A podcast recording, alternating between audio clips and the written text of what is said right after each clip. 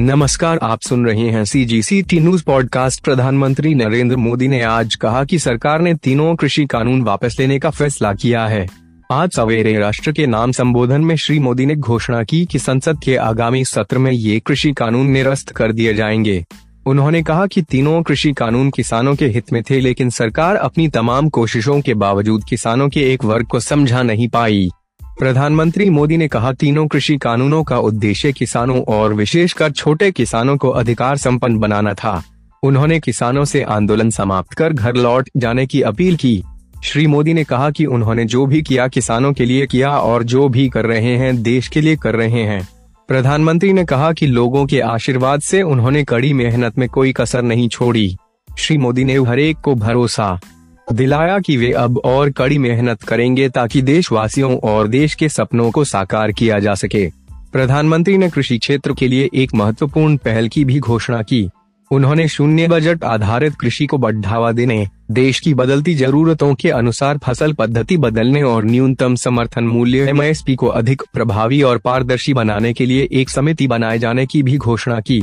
इस समिति में केंद्र सरकार, राज्य, सरकारों, किसानों कृषि वैज्ञानिकों और कृषि अर्थशास्त्री शामिल होंगे।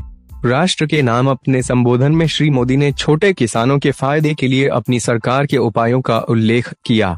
उन्होंने कहा कि कृषि बजट में पाँच गुना की बढ़ोतरी की गई है और हर वर्ष सवा लाख करोड़ से अधिक खर्च किया जा रहा है। प्रधानमंत्री ने कहा कि उन्होंने अपने पाँच दशक के सार्वजनिक जीवन में किसानों की कठिनाइयों और चुनौतियों का नजदीकी से अनुभव किया है।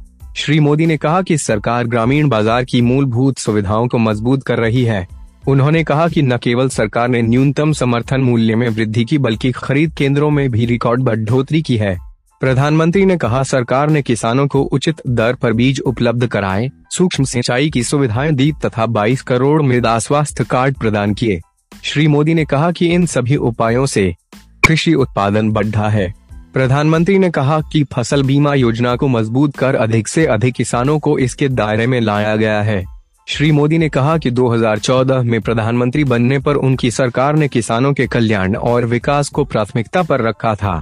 प्रधानमंत्री ने कहा कि किसानों की दशा सुधारने के लिए बीज, बीमा, बाज़ार और बचत के चार आयामी उपाय किए हैं।